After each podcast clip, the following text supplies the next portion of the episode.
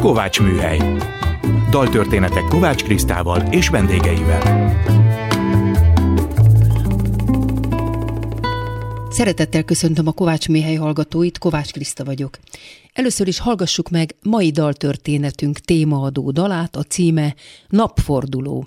A Kolinda Együttes Elfelejtett Istenek című albumának dalát Dabasi Péter írta, vendégként én énekeltem velük.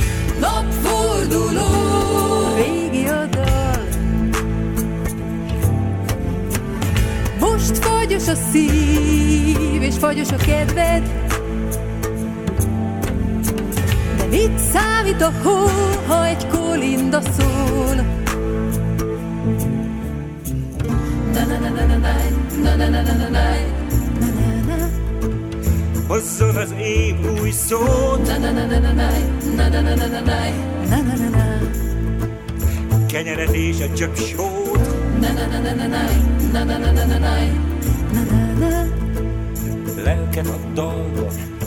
Na na na na na na na na na na na na A pohárba bor.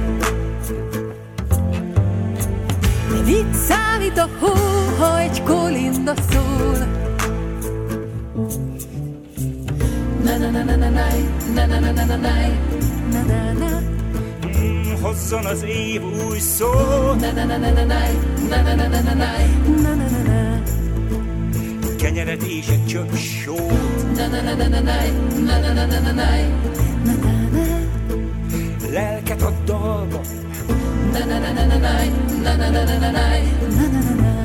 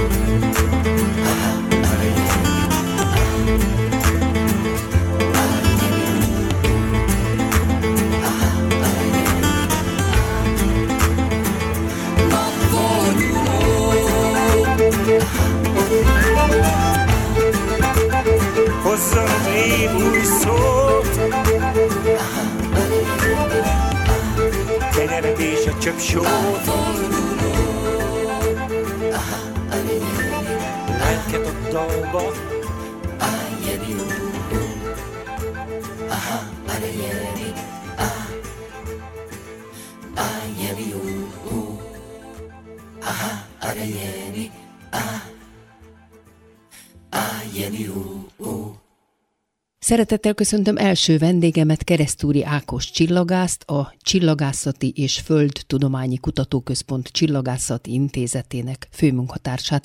Jó estét kívánok! Jó estét! Mesélj el nekünk, hogy mit jelent ez a fogalom, hogy napforduló. A napforduló egy nagyon fontos és nagyon alapvető fogalom, az égbolton látható dolgokat tekintve. Hogyha mondjuk elképzeljük, hogy ugye kint állunk a szabadban, az ég alatt, mondjuk Magyarországról, és nézzük, hogy a nap ugye valahol nagyjából kelet fele föl kell, aztán fölemelkedik délig, dél és delelés után pedig nyugat fele lenyugszik, tehát ezt minden nap ugye megteszi, ezt jól tudjuk. Ez ugye a Föld tengelyforgása miatt van.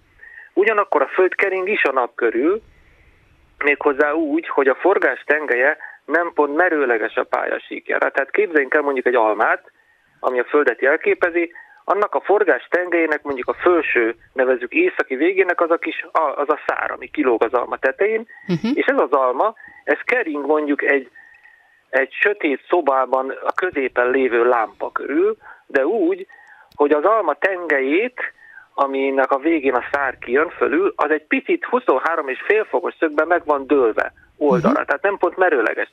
És így kering az almánk a központi fényforrás körül, és ezért néha ugye a felső, néha meg az alsó részére jut több napfény. Ugyanígy van a Földnél is, a Föld is ugye kering a nap körül, a teng- forgástengely 23 és fél fokos szöget bezár a pályásik merőlegeséhez képest, tehát néha az északi, néha a déli félteke kap több napfényt, napfordulóból pedig kettő van, ugye a téli nyári napforduló, ha mondjuk az északi féltekére megyünk, és azt nézzük, ott állunk képzeletben, akkor a nyári napforduló az a pont, az az időpont, általában június 21-22, amikor a nap a legmagasabbra emelkedik látszólagos égi útján, és onnantól kezdve minden egyes napi útja egy picit alacsonyabbra visz neki az égen. A téli napforduló pedig ennek az ellentéte, amikor a nap a legalacsonyabbra emelkedik az égen, az alma vagy a föld felszínéről nézve, ez, is, ez meg olyan december 21-22 környékére esik, és utána pedig megint elkezd egyre magasabb. A nyári az június? Június 21-22. Az a Szent Iváni gyakorlatilag. Szerint, igen. igen.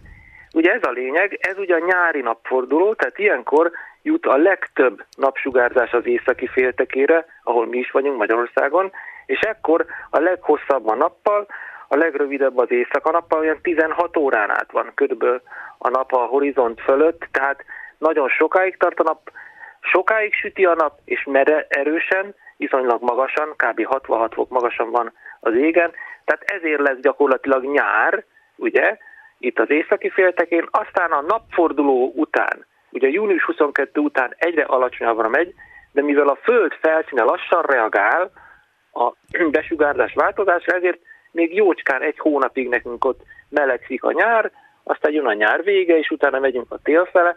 Télen pedig ugye, amikor a legalacsonyabban van, december környékén, nem sokára, ugye egy-két hét múlva, 21-én, akkor pedig ö, a leggyengébb a besugárzás, és szintén, mert a föld felszíne ugye tehetetlenséggel, úgynevezett hőtehetetlenséggel bír, azért utána még egy jó ideig nagyon-nagyon hideg van, de akkor már kicsit hosszabbodnak az éjszakák, és a végén ugye beköszönt a tavasz. A nap hogyan látszik a Föld különféle helyszíneiről? Tehát például hol van a nap, és hogyan látszik az északi és a déli sarkon? Az északi meg a déli sark az nagyon érdekes helyzet, ugyanis, hogyha képzeljük el, mondjuk az északi sarkra állunk, akkor gyakorlatilag a, a nap az a tavaszi napi egyenlőség környékén jön a látóhatár fölé, és amikor eljön a napforduló, akkor mutatkozik a legmagasabban, egészen addig minden nap körbe-körbe jár, de nem nyugszik le. Uh-huh. Tehát az északi pólusra megyünk, akkor tulajdonképpen beköszönt tavasszal a állandó nappal, körbe-körbe jár a nap, és egyre magasabbra megy az égen, de akkor is, amikor a nyári napforduló van, akkor is csak 23,5 fokos szögben van a horizont felett, aztán egyre alacsonyabbra megy, ősszel lenyugszik végleg, és a téli napforduló idén meg a legalacsonyabban van a horizont alatt, úgymond. Tehát északon, az északi sarkon egy nagy nappal van, meg egy nagy éjszaka, a déli sarkon ennek pont a fordítottja. Itt Magyarországon közepes szélességen ugyan átmeneti dolog van, és hát napforduló, a forduló meg a térítő kifejezés közel áll egymáshoz, ugye, ha magunk elé képzeljük a tanulmányaink alapján ugye van a földgömb, van egy szép egyenlítője, és attól északra, meg délre ráktérítő és baktérítő egy-egy szélességi kör. A nyári napforduló alatt a ráktérítőn delel pont az égbolt tetején, a fejünk fölött a zenitben a nap, ha ott állnánk a ráktérítőn, a téli napforduló idején pedig a baktérítőn van ugyanez. Ha pedig az egyenlítőre utaznánk, akkor azt látnánk, hogy néha egy kicsit ugye északfele megy a napkelés nyugvási pozíciója, és kicsit északfele, kicsit alacsonyabbra megy, akkor nyári napforduló van, akkor utána délfele kezd menni, akkor meg téli napforduló van, de az egyenlítő környékén olyan nagyon nagy különbséget azért ebből nem igazán érzékelhetünk. Tehát az évszakokkal kapcsolatos a dolog. Igen, igen. Na most, hogyha a déli féltekén tulajdonképpen fordítva történik ez a dolog, akkor az elnevezés is fordítva van? Tehát amikor nálunk téli napforduló van, akkor náluk van nyári napforduló? Ez nagyon jó kérdés. Igazából meghonosodott az északi féltekér érvényes elnevezés, tehát tulajdonképpen ez van. Ha valaki akarja, akkor ott helyileg nevezheti, ha helyi nyári napfordulót mondhat, de általában ugye főleg ma már a globális internet alapú információs világban a nyári napforduló az általában az északi féltekére érvényes. Ez, ez egy civilizációs hagyomány gyakorlatilag, mivel az északi féltekén alakultak ki korán, és terjedtek el ezek a ugye részben főleg európai, meg emellett még észak-amerikai, kínai civilizációs területeken a, a ismeretanyag, ezért ez lett úgymond meghonosodott és megszokott. Mióta figyelték ezt meg, pontosabban mióta nevezték el ezeket a fordulókat így? Igazából ez nagyon-nagyon régi múltba vezethető vissza. Gyakorlatilag az ókorban tulajdonképpen megvolt ezeknek az elnevezése, és feltetőleg korlátozott formában az ősember az őskorban is ismerte ezt, mert ugye rá volt utalva a környezetre, a természetre, tehát ő nagyjából számon tartotta, hogy körülbelül mikor van a nyáron a, a nyár közepe, úgymond, csillagászati szempontból, vagy az eleje, attól függ, minek nevezzük a napfordulót, mikor pedig tél. Tehát tulajdonképpen az ember, amikor ö, őskorban úgymond együtt élt jobban a természettel, mint később, akkor ezt már követte, de olyan pontos naptári számítással valószínűleg még nem rendelkezett, de aztán az ókorban, amikor már ugye becsületesebben elkezdték számolni konkrétan a dolgokat, onnantól jött már ez az elnevezés, és onnantól ismerjük gyakorlatilag. Miért tolódhat napot ide vagy oda ez a forduló? Ez tulajdonképpen a naptár készítésnek az egyik alapvető problémája, ugyanis ugye a földi időmérés egyik alapegység a nap. Ez ugye természetes, a Föld, hogy forog, nappal éjszaka, nappal éjszaka, ciklikusan változik, logikus, uh-huh. hogy egy, a nappal osztjuk el a dolgot. Ugyanakkor a Föld kering a nap körül, azt szerint pedig az évszakok ismétlődnek, de a Föld nap körüli keringése az nem fejezhető ki pont egész számokban napokat tekintve. Hát egy kicsi nap az úgymond egy töredék nap marad, és emiatt ugye a mi naptárrendszerünkben négy évenként szökőnapot iktatunk be, úgyhogy gyakorlatilag emiatt tolódik ide-oda a naptárrendszerben ez az időpont. Csillagászati szempontból természetesen ez mindig nagyjából inkább, tehát ez mindig ugyanakkor következik, de csak a mi naptárunkban egy kicsit lötyök. Ez nálunk a február 29, ugye négy évenként, ha jól tudom. Ah, igen, a szökőnapot Szökőnap, a naptárban igen. odaiktatták be, igen. Ez itt a Kovács Műhely Keresztúri Ákos csillagásszal beszélgetek a téli napfordulóról. Miért fontos számunkra ez az egész, hogy ezt itt számon tartsuk? Igazából ma már annyira talán nem fontos, bár még a mai ember is ugye azért függ a környezetétől. Itt Magyarországon azért látjuk, hogy mikor van tél, mikor van nyár, a naptár használata nagyon alapvető, mindent abba jegyzünk, azt szerint végezzük a dolgainkat, tehát ma is fontos, de a régmúltban még sokkal fontosabb volt, ugye a régi korok embere az sokkal szorosabb kapcsolatban állt a természettel, részben azért, mert sokkal erősebben ki volt szolgáltatva ugye a természet erejének, tehát figyelnie kellett, hogy mikor milyen évszak van, mi várható, stb.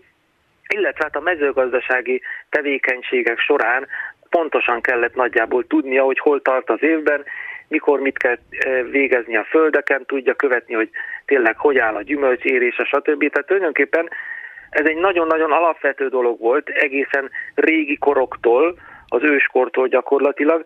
Az utóbbi időszakban az ember ugye városokban lakik, épületekben él, fűtésbe kapcsolja, akkor nem sokat nem sok különbséget érez. Tehát tulajdonképpen mi ugye már eléggé sajnos elszakadtunk ilyen szempontból a természettől, tehát igazából annyira erősen nincs hatással ránk, de mivel fel, az úgymond a felgyorsult időnk, felgyorsult életünk során nagyon erősen kapcsolódunk különböző dátumokhoz, határidőkhöz, és így tovább.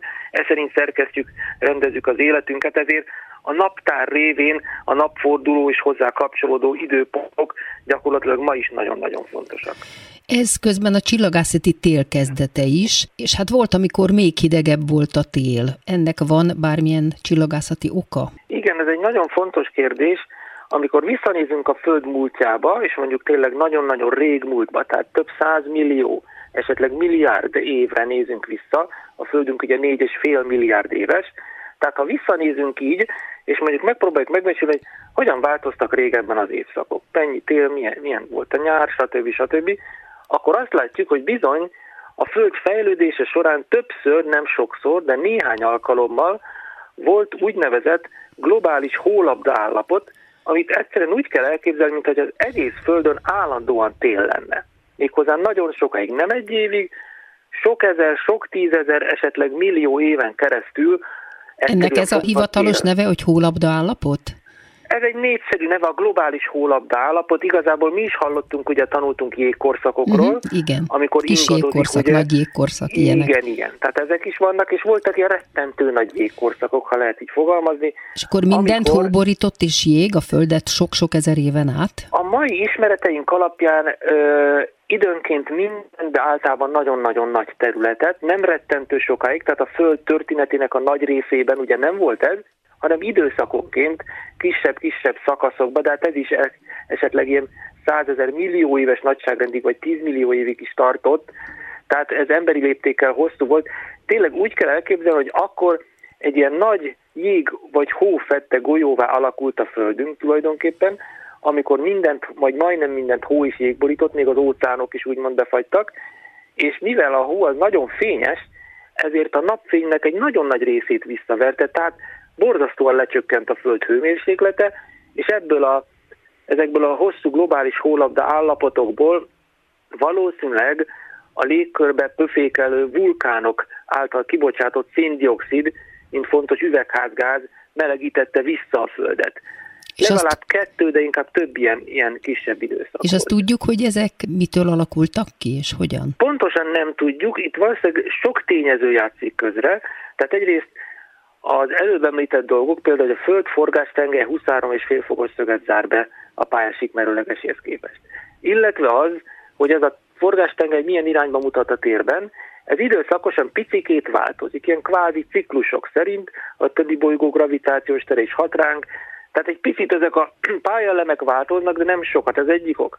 A másik ok pedig a Föld saját viselkedéséből adódik. Ma már tudjuk ugye, hogy a Földön lévő különböző áramlási rendszerek azok összefüggenek egymással. Tehát kölcsönhatások zajlanak, és miközben a Föld fejlődik, ugye mozognak rajta a kontinensek, ezt is tanultuk, mozognak a kontinensek, van a globális levesztektonika, és például, ha mondjuk a sarkvidéken van egy nagy kontinens, uh-huh. az másfajta sarki jegesedést okoz, mintha csak egy nagy tenger lenne, vagy óceán a sarkvidéken, és időnként, ahogy mozognak a kontinensek, néha oda került egy-egy, és egyrészt voltak ezek a csillagászati kvázi oszcillációk, a pályelemek, meg a besugárzással kapcsolatban, másrészt még mozgogtak a kontinensek, és néhol könnyebben alakult ki, sarki jégpajzs, néha meg nem, és hát valahogy ezeknek az összjátéka, meg még esetleg egy-két járulékos tényező miatt időnként kialakulhatott ez a globális hólabda állapot, ez egyik tényező, de még valószínűleg ebbe közrejátszott az is, hogy a Föld fejlődése során a mainál sokkal nagyobb mértékben ingadozott az, hogy tulajdonképpen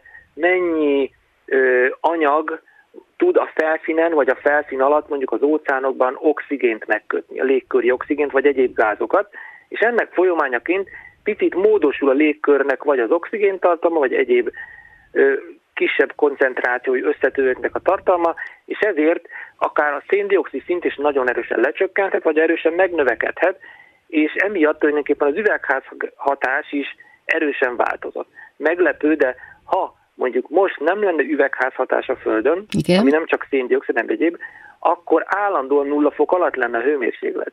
Tehát a mínusz 15 fok lenne a globális oh. átlaga. Tehát az üvegházhatás bizonyos mértékig jó, az persze nem jó, hogyha olyan gyorsan tovább emeljük, mint mint manapság az ember ugye sajnos teszi. Tehát, hogy az emberiség ebbe a nagy folyamatba, ahogy most beszélünk erről, hogy klímaváltozás, felmelegedés, hogy lejjebb kell tartani a felmelegedés ütemét és gyorsaságát bizonyos fok alatt, akkor ez így van? Tehát, hogyha ilyen nagy globális folyamatokat nézünk, akkor az emberiség ebbe tényleg bele tud szólni? tulajdonképpen bele tud szólni, csak nem olyan mértékben, mint amilyen óriási kilengések a föld fejlődése során voltak, de ez nekünk sajnos nem nagy mentség. Azt szokták mondani szakemberek, hogy a, az antropogén eredetű globális felmelegedés káros hatásai azok a Föld számára nem olyan katasztrofálisak. Legfeljebb az érzékeny fajok egy része, mondjuk ember, zsiráf, oroszlán, ezek ugye kipusztulnak, de maga az élet az nem pusztul ki, és a Föld is megy tovább.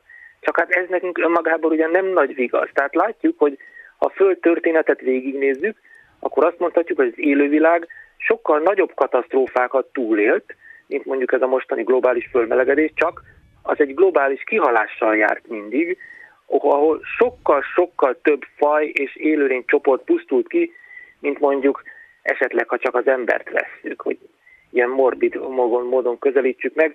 Tehát a globális felmelegedés az igazából az emberi civilizáció számára egy, egy nagyon veszélyes dolog, meg az emberi faj számára is, de ha visszanézünk a Föld történetébe, az élővilág az ennél sokkal nagyobb katasztrófákat is túlélt, igaz, az erősen megtizedelte az akkori élővilágnak a változatosságát. De azt mondhatjuk, hogy az ember szól bele abba, hogy ekkora a felmelegedés legfeljebb a saját öngyilkosságát követi el ezzel, hogyha túlmegy egy bizonyos határon?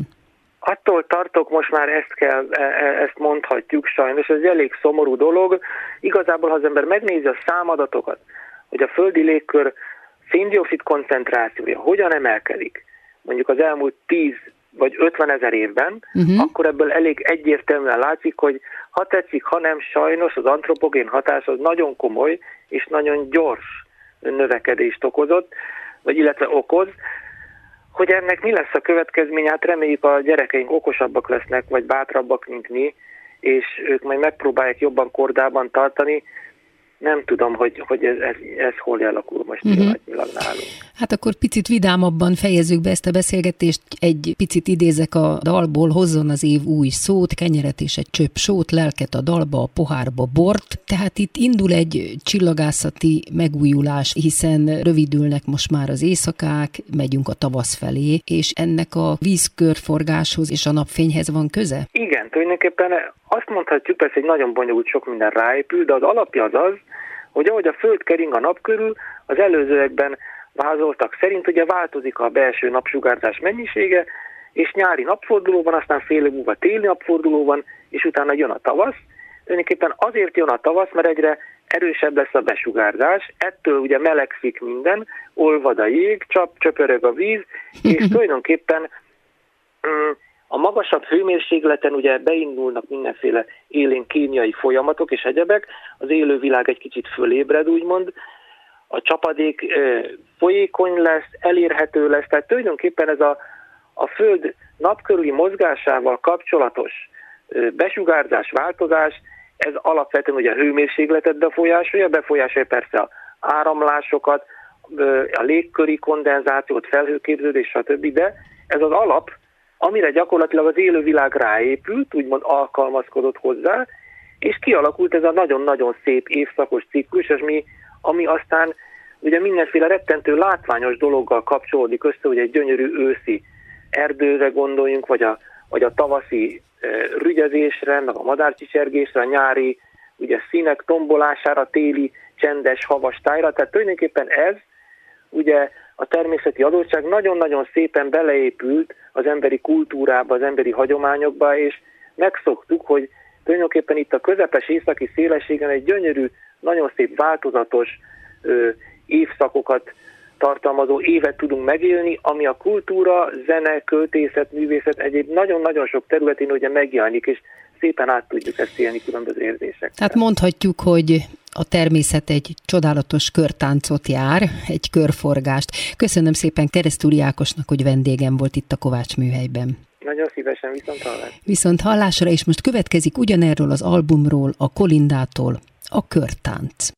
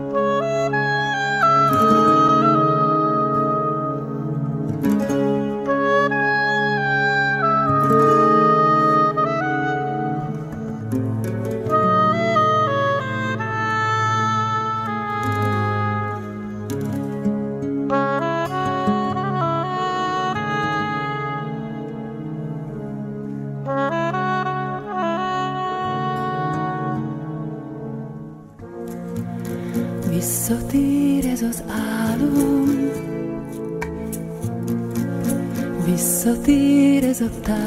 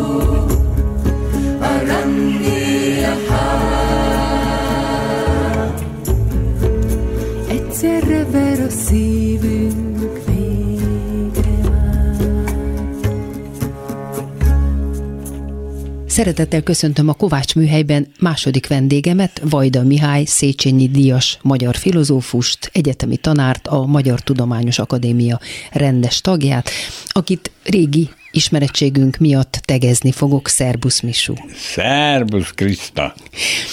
A természetben a napfordulók mutatják a természeti körforgásokat. Van ilyen körforgás a társadalmi mozgásokban is? Nem nagyon hiszem.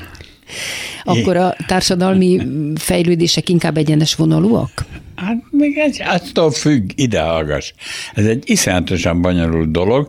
Én nem vagyok az idő probléma szakértője, tévedések kerülése vége. Hát mindegy, csak elmélkedünk. Jó, de én, én na, úgy gondolom, hogy ez egy nagyon európaias valami, a kérdésed is az most már.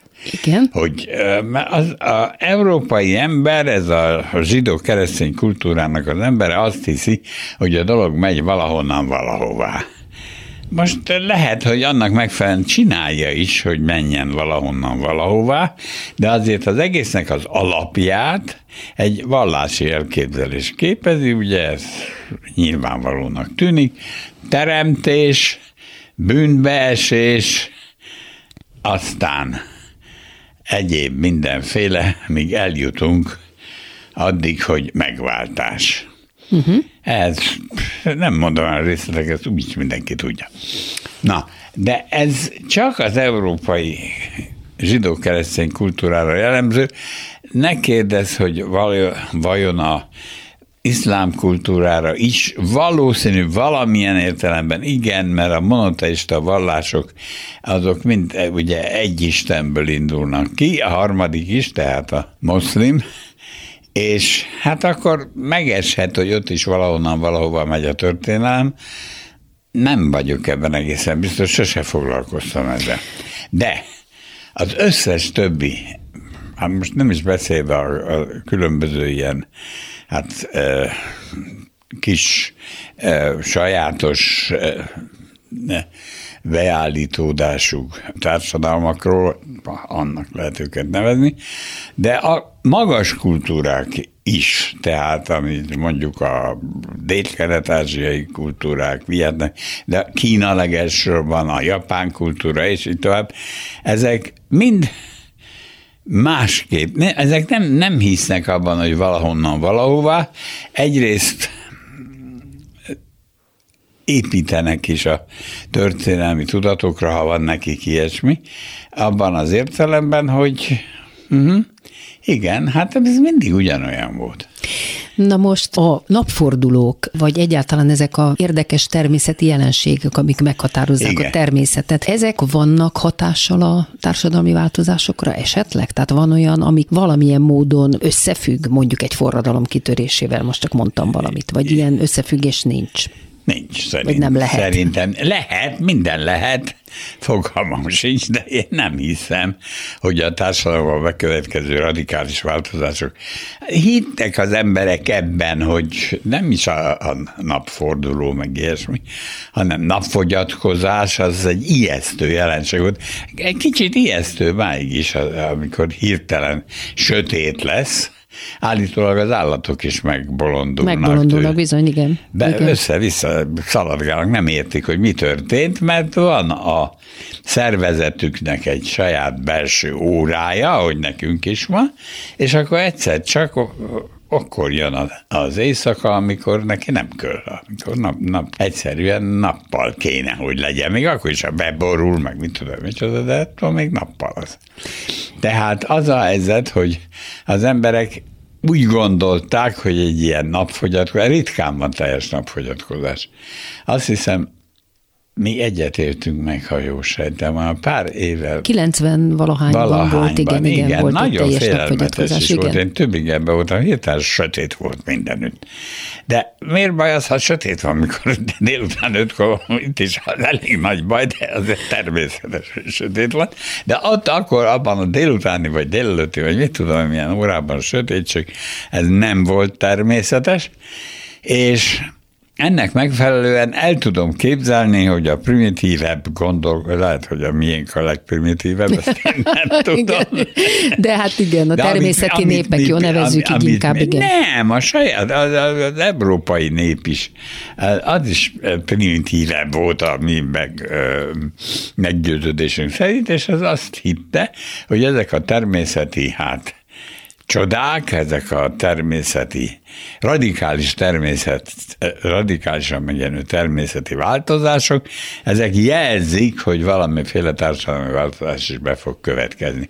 Hát előbb-utóbb bekövetkezett, mert mindig bekövetkeznek társadalmi változások, de én szerintem semmiféle. Ja, így nincs Na jó, mert egy ilyen szamár racionalista, mint amilyen én vagyok, de majd, majdnem mindannyian azok vagyunk, nem hisz abban, hogy attól, hogy a a hold eltakarja a napot, attól bármi, ami társadalmunkban meg fog változni. Említetted a keresztény zsidó kultúrát, de ha még visszább megyünk a ókorba, akkor a görögökről beszélhetnénk, hiszen ők tulajdonképpen az isteneket természeti De ők egész jelenségekkel. másfajta istenekkel. Hát egyrészt nem volt egy istenük. Azért mondom, hogy ott az Isten Azt- minden jelenségnek volt Igen. szinte egy, a egy Isten. főisten az csak ottan rendelkezett fölöttük. Hát meg azért mennydörgött, mennydörgött, meg villámokat meg szólt az igen, EUSZ. és rendetlenkedett, elkapta a csajokat, és ilyen-olyan formában, például Európa, attól Európa, hogy bika formájában valami Európai nevű csajt valahol Kis-Ázsiában, vagy keleten, igen. nem tudom hol, ö, beszerzett magának, elvitte, fölültette a bika hátára, és elvitte valahova. Aztán ebből egy hosszú történet következik, a Kadmosz, a európai testvére, aki elindult megkeresni Európét, és így tovább. Na, de ö, semmiféleképpen nem volt a görög-római kultúrában egy istenét, Persze, persze, és nem istenét volt egy olyan főisten, amelyik megteremtette volna a világot. Hülyeskedtek ezek az istenek, csinálták ezt meg azt. Abban különböztek az emberektől, hogy nem voltak halandók. De különben ugyanolyan Volt idejük mindenre. Mindenre volt idejük, és ugyanakkor ugyanolyan e, csibészséget csináltak, mint az emberek, és, és minden e, természeti jelenségnek is megvolt a maga istene, ugye tudjuk, de a társadalmi jelenségnek is. És ezek az istenek, ezek néha föllázadtak a főisten rendeléseivel szemben, és így tovább, de semmiféleképpen nem volt egy olyan egy darab Isten, aki meghatározta volna a világtörténelem menetét, mert most én behoztam egy szót, amelyik hát igen késői, mert valószínűleg... A világtörténelem szó? Igen, a 8, 18 19 szóval valahol a francia forradalom. Addig nem volt ez a fogalom? Addig nem volt ilyen fogalom, hogy világtörténelem. De milyen fogalom volt helyette? Nem, nem, meg kell minden. minden. Nem kell mindent. Jó, akkor a görögök hogy gondolkodtak ezekről a Görögök kérdésekről? Ezekről a kérdésekről. Hát nem, azért, mert mi nekünk ezek kérdések, ezért muszáj, hogy a görögök is ezek kérdések le, Hát igazad lett van, nem. légyenek. Nem, hát a görögök élték a maguk életét, kapcsolatba léptek a maguk isteneivel, akik néha ottan flangáltak ő közöttük, Biztos nagyon meg voltak hatva, amikor Pallas Athéne elsétált Atén utcáin, attól lett Atén, ugye? És így tovább. De semmiféleképpen nem volt történelmi tudatuk. Ugyanúgy, ahogy a más magas kultúráknak sincs történelmi tudatuk. Az nem jelenti azt, hogy a kínaiak ne tudnák, hogy ilyen dinasztia, olyan dinasztia, amolyan dinasztia kora, de ez nem jelenti azt, hogy ez valamiféle irányban mozgott volna, és hogy átalakulóban lett volna a társadalom. Nem volt átalakulóban. Lehet, hogy az egyik dinasztia alatt ilyen volt az élet, a másik alatt amolyan volt az élet, de ennek semmiféle irányultsága nem volt. Az ennek a zsidó-keresztény kultúrának az a mély meggyőződése, hogy az egésznek egy iránya van, és ez az irány, amelyik ugye a vallási, azt nem mondtam már az elején, nem ismétlem meg, a vallási tekintetben ugye a teremtéstől a megváltásig eh, tart, eh, de egyéb értelemben is bizonyos módon a, a társadalom mozog valahonnan valahová, és amikor már a szekularizáció bekövetkezett, és nem a vallási tudat határozta meg az emberek egész világ szemléletét, és itt jön a történelmi tudat, akkor úgy gondolták, hogy hát most valahonnan, az volt egy aranykor, de aztán ez megromlott, onnan elindultunk. Hát ez a bűnbeesés volt. Uh-huh, uh-huh. Mindenek megvan a megfelelője ennek a teljesen szekuláris eh, elképzelésen belül is, és a végén majd eljutunk megint egy olyan csodálatos állapothoz, amelyik ugye hát egyrészt fölszívja magába mindazt a, a komoly tudást és, és, és technikát és mifenét, amit az emberiség kialakított, de ugyanakkor ugyanolyan békés, csodálatos harmónia lesz, mint a kezdetben volt. Ez, van, aki ezt kommunizmusnak nevezte el, de aztán kiderült a kommunizmusról, hogy nem olyan békés, és nem olyan harmonikus, mint...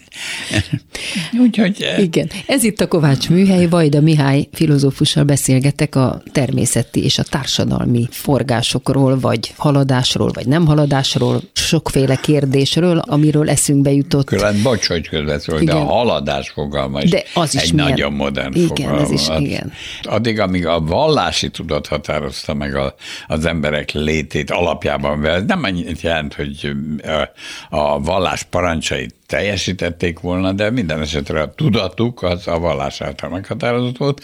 Aztán a szekularizáció, amely bekövetkezik valahol ott a 18.-19. században, az átalakítja ezeket a dolgokat, és ahelyett, hogy a megváltás felé mozognánk, ahelyett haladásról beszélünk, és eljutunk oda, hogy a végén a, a világ egy harmonikus egységé lesz.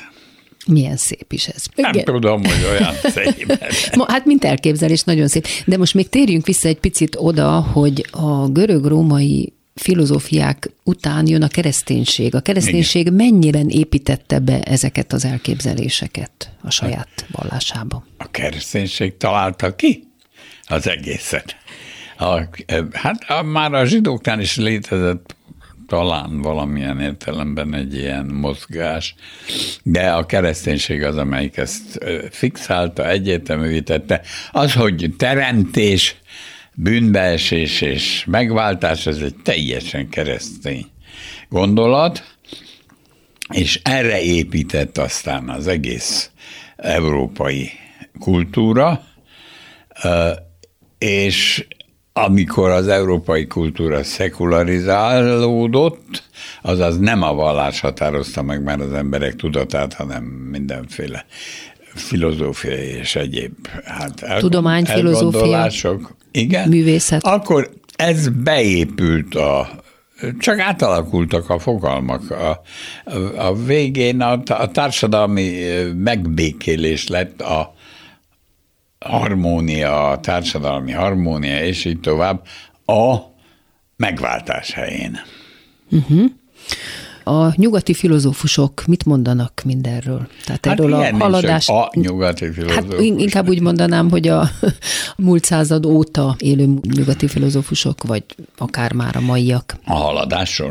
Igen, vagy nem haladásról, vagy egyáltalán erről az Még egész... azt se hiszem, hogy egyáltalán így ebben az értelemben különösebben, most nem ugrik be nekem semmi, hogy foglalkoztatná a, a legújabb kori filozófiát, ez az egész. Azt mm, kicsit naívnak képzelik ezt a...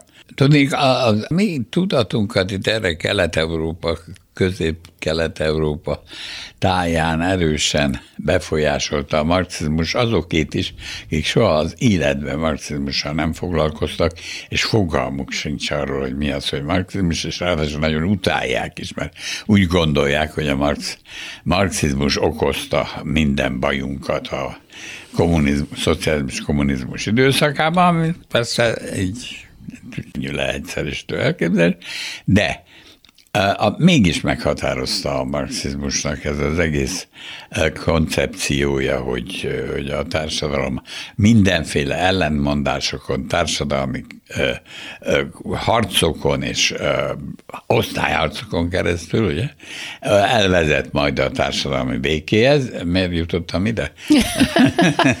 Mindegy is. Kedvenc filozófusot Szokrátész szoktalak olvasni a Magyar Narancsban. Igen. És Most Nem beszélgettek. állítom, hogy az, ami, akivel ottan beszélgetek, az a történelmi Szokrátésszel azonos volt. Nem, nem, nem. Hát de ez nagyon élvezetesen fecsegtek Igen. együtt. Együtt fecsegünk, Együtt fecsegtek. Szerinted ő mit mondana erről a kérdésről, amit én itt föltettem neked az elején, hogy ezek a társadalmi és a természeti jelenségek hogy vannak párbeszédben egymással? Hát, nem mondana semmit. Ugye, a, hát hogy ezt mondta valaha is, vagy nem, azt nem tudjuk, mert azt is tudjuk, hogy az összes forrásunk Szokrátesz illetően nem őtőle magától. Hanem Platontól, igen. Egyesek, nem csak Plát, Platon, Xenofón, Arisztofánész, ezek mind beszéltek, írtak a Szokrátészről, de hogy a Szokrátes valóságosan mit tanított, ha egyáltalán tanított valamit. Én, én inkább azt gondolom, de biztos a filológusok hagyonvágnak, ha ilyeneket mondok, de nem baj, ha hagyonvágnak, most már úgyis elég öreg vagyok. Úgyhogy hogy a Szokrates nem tanított semmit, de a Szokrates csak kérdezett. Kérdezte a fiatalokat, akiket hol szerelmes volt beléjük, hol nem. És beszélgettek, ugye és úgy? beszélgettek. Sétáltak és, és, beszélgettek. föltett kérdéseket. hogy Tudjátok hogy mi az, hogy erény, meg tudjátok hogy mi az, hogy boldogság, mit tudom én micsoda.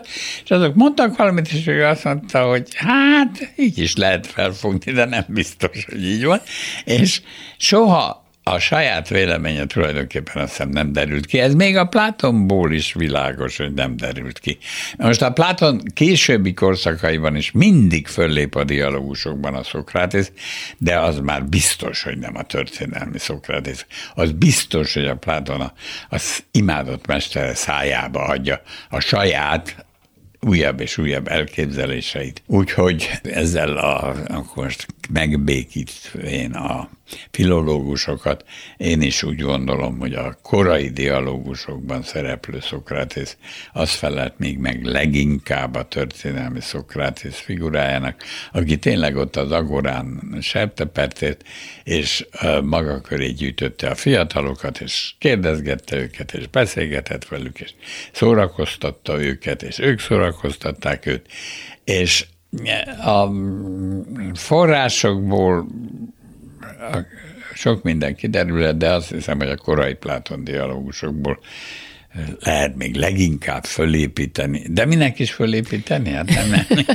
Most, hogy azt írtad, azt hiszem a legutóbb, hogy elutazik Szokratész, mm. elrepül, de azért ezt nem jelenti azt, hogy befejezted? Nem, nem fejeztem be. Ettől ilyet meg az, és a bandika. Most akkor kézzel Ki a bandika? Hát az, a Bojtár. Ja, ja, értem, főszerkesztő megrém. Csak ahogy az ember olvasta a címet, akkor úgy tűnt, hogy akkor most esetleg... Nem, már, már egy kicsit túl sokat mászkál szállt errefele, ahol nem kellett repülőgépre szállni, és akkor nagy, vett egy nagy lélegzetet, és felszállt a repülőgép, vett egy jegyet New Yorkba, és onnan, hát azt még nem tudom, hogy hova mászkál. Egy, és ez azt jelenti, hogy te is mászkálsz vele? Nem. Tehát te nem utazol vele? Én már itthon maradok. Rábízol mindent. Levelezek esetleg vele, meg, meg elgondolkodom azon, hogy most egy kicsit visszatérek a történelmi Szokrátészre. Meg is vettem egy könyvet, amelyik a Szokrátészre vonatkozó forrásokat, nem tudom, egy német alapossággal megcsinált valami, de van még egy ilyen Szokrátész könyvem, sokan akarják meggyőzni magukat arról, hogy ki lehet deríteni, hogy, hogy tulajdonképpen mit is tanított Szokrátész. Szerintem nem lehet kideríteni. Kedves Misuk, köszönöm szépen, hogy eljöttél, és vendégem voltál itt nagyon, a Kovács műhelyben. Nagyon szívesen. És köszönöm hallgatóink figyelmét Pályi Márk és Rózsahegyi Gábor munkatársaim nevében is.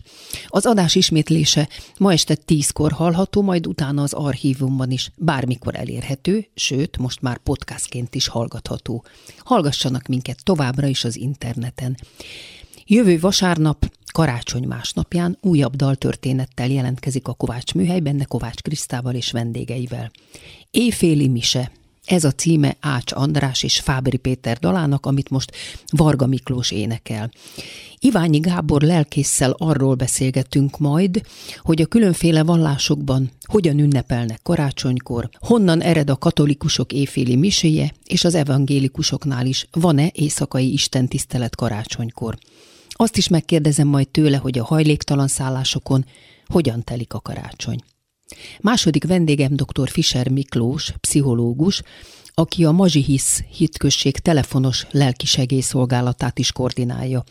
Őt többek között arról kérdezem, hogy az ünnep alatt hogyan tudnak segítséget nyújtani az egyedül lévőknek. Kovács műhely vasárnaponként 5-kor, ismétlés este 10-kor, majd az archívumban is bármikor. És hallgassák az adást most már podcaston is. Viszont hallásra. És most következik a dal Éjféli mise.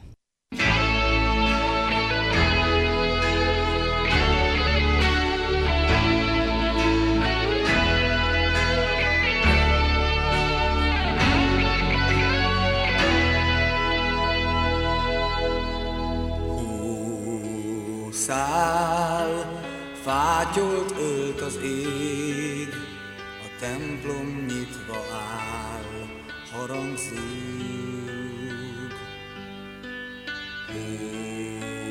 Száll, s a hó pihék, fényétől oly más az út.